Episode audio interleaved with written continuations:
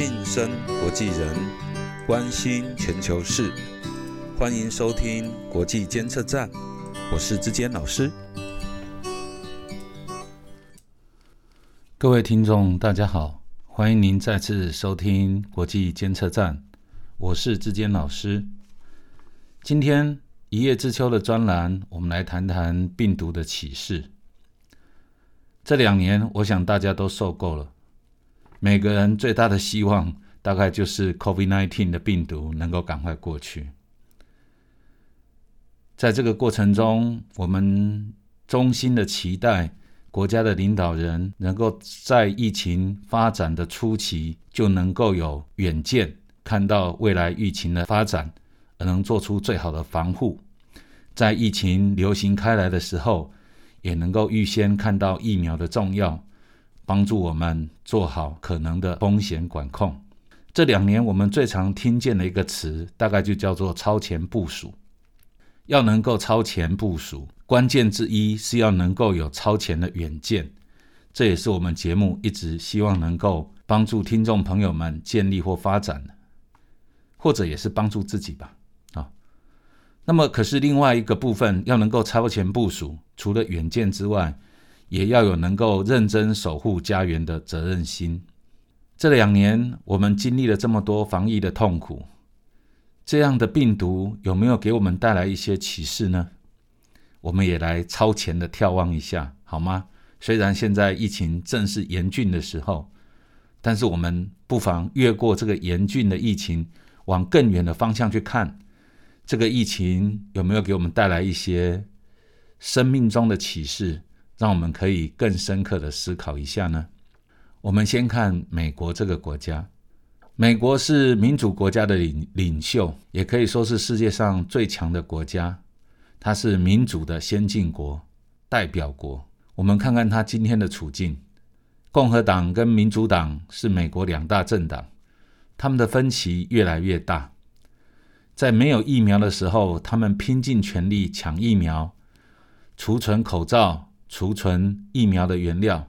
现在他们有世界上最大的疫苗了，但是你会发现他们互相不信任。我记得我看了一个媒体的统计，他说好像有百分之四十的共和党人，他们不愿意信任，也不想去施打疫苗。这听在台湾目前缺乏疫苗的人的。耳中不知道是何感受，那到底是什么分裂了美国呢？是病毒吗？我想应该不是。这件事也值得我们深思。美国前后任的两位总统都誓言要追查病毒最早的起源，当然都指向中国。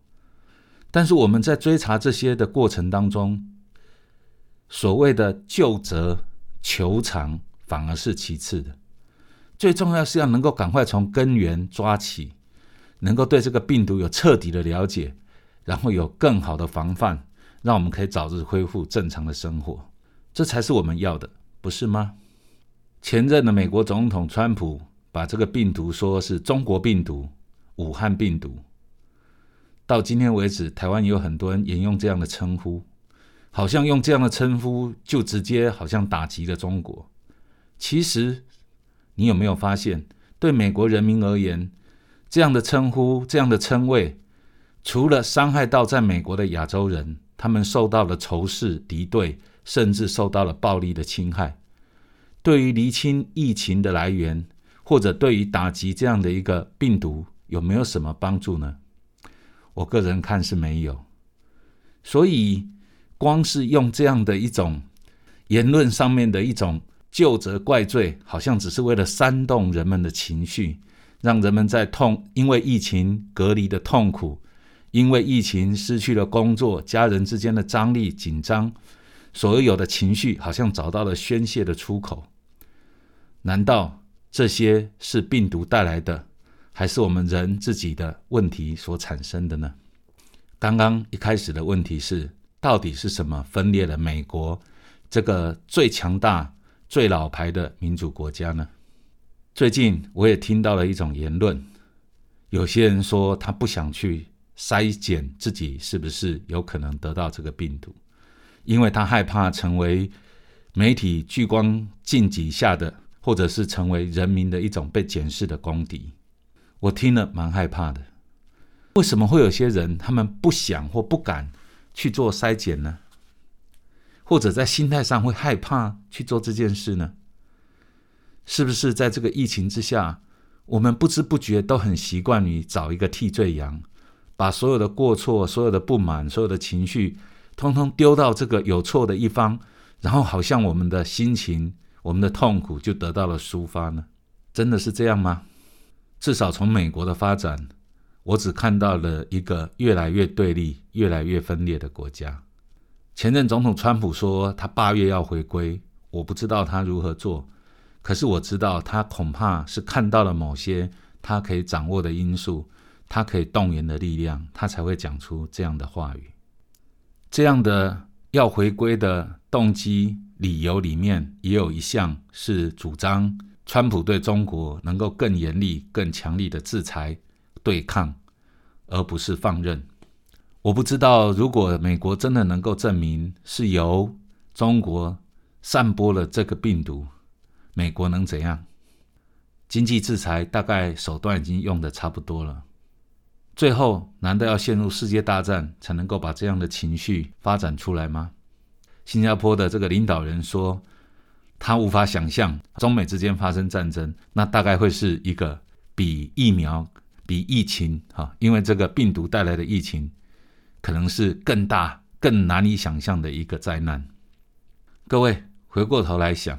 我们台湾是不是也在这个疫情的压力之下，我们之间越来越陷于一种对立，越来越陷于一种对抗。一个开放的社会要容许不同的声音，而每个不同的声音不是为了争权夺利，也不是为了粉饰自己的过错，而是为了团体的利益。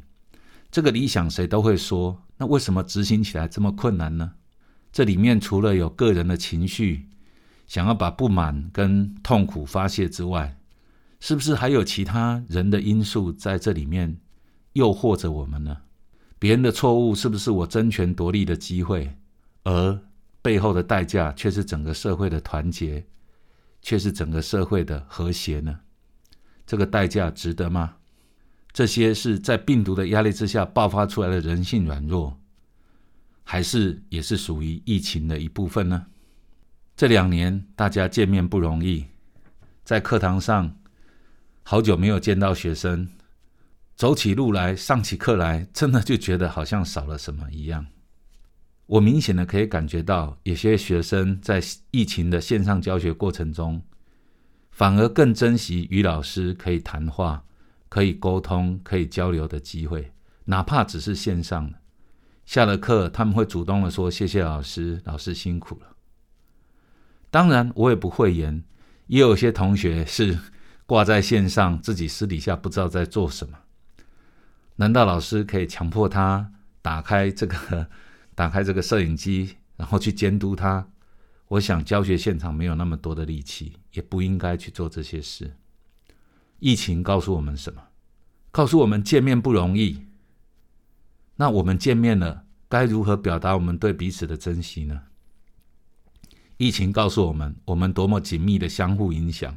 我呼出的一口气，可能就是你吸的那一口气。那我们抽烟的时候，要不要小心，不要去影响到别人？我们开车的时候，要不要尽量减少我们的碳排放？我们做所有的事情，要不要为我们周遭的人设想一下，而不要再只是自私自利的想到自己？我这不是在批评别人，也在批评我自己。有时候我图自己的方便，我不想做一些事；有时候我图自己的偷懒，我不管公共的利益。很多人都说我们是一个民主的国家，拜登呼喊的，他说美国最伟大的价值就是民主对人权的保护。我觉得这只是说对了一半，人的权利被国家所保护，这是很幸福的。但是同时间，人在这个过程中，每一个个别的人也有责任要保护团体，要保护群体。我们得练习为别人设想，因为疫情告诉我们，我们其实是比我们想象的更紧密的连接在一起。这个连接的程度远超乎我们的设想。疫情还告诉我们，相互攻击、相互批评对谁都没有帮助。纵使因为这样而得到了权利，又如何？整体的国家力量在衰退。国家是靠每个人，至少民主国家是靠每个个人，而不是只靠一个人，不是只靠那个当权者。而当权者也不应该怕别人批评，也不应该怕别人指教。更重要是自己能不能做得好，还要更好。守护更多的人，集合团结更多人的心力，为维护一个国家的尊严跟发展而努力。我们的民主社会真正的危险不在外面有敌人，我们的危险在于我们自己内部的分裂，我们的自私自利，让我们从国家那边尽量的得到利益，而不再守护我们的国家。我觉得这才是一个民主国家。会崩溃灭亡最主要的危险所在。今天要来录节目的时候，突然想到了一句话，是孟子的话。孟子说：“人恒过，然后能改；困于心，恒于虑，而后作；真于色，发于身，而后喻。入则无法家避世，出则无敌国外患者，国恒亡。然后知生于忧患。”而死于安乐也。我心里常常在想，那么早以前的人，为什么有这么深的智慧，可以说明这些呢？我们在民主发展的过程中，看到了民主的优点，也看到了缺点。一个人会有过错，知道错了，然后能改；一个国家发展的过程中，看到不足的措施，不够好的施政，然后能改。困于这个局势，然后能够超越，这就会成就一个更好的未来。过去二三十年来，台湾越来越民主，越来越自由，但也多多少少撼动了我们对国家的责任、对共同生活的群体的守护的决心。现在疫情是不是让我们更深的看到这一点？我们是不是应该更团结起来，一起守护这个共同的价值观？没有国家，我们所有的人权都是空谈，因为我们的权利虽然是上天赋予，可是要靠国家这个实体来帮我们具体的维护。所以，我们一方面讲究人权，讲究对每个人的保护，可是同时间，我们每个人也应该负起我们的责任，回馈给我们的国家。国家是一个更大的家，当我们人人尽好自己的职责，守护这个家园的团结。我们才会有一个更理想、更美好的未来。祝福大家能够在这一段期间身心健康，学习抒发自己的压力，也让我们手牵着手，无论是透过线上的还是透过实体的，真正的去完成我们一个共同的使命，就是守护我们的家。国际监测站，我们下周见。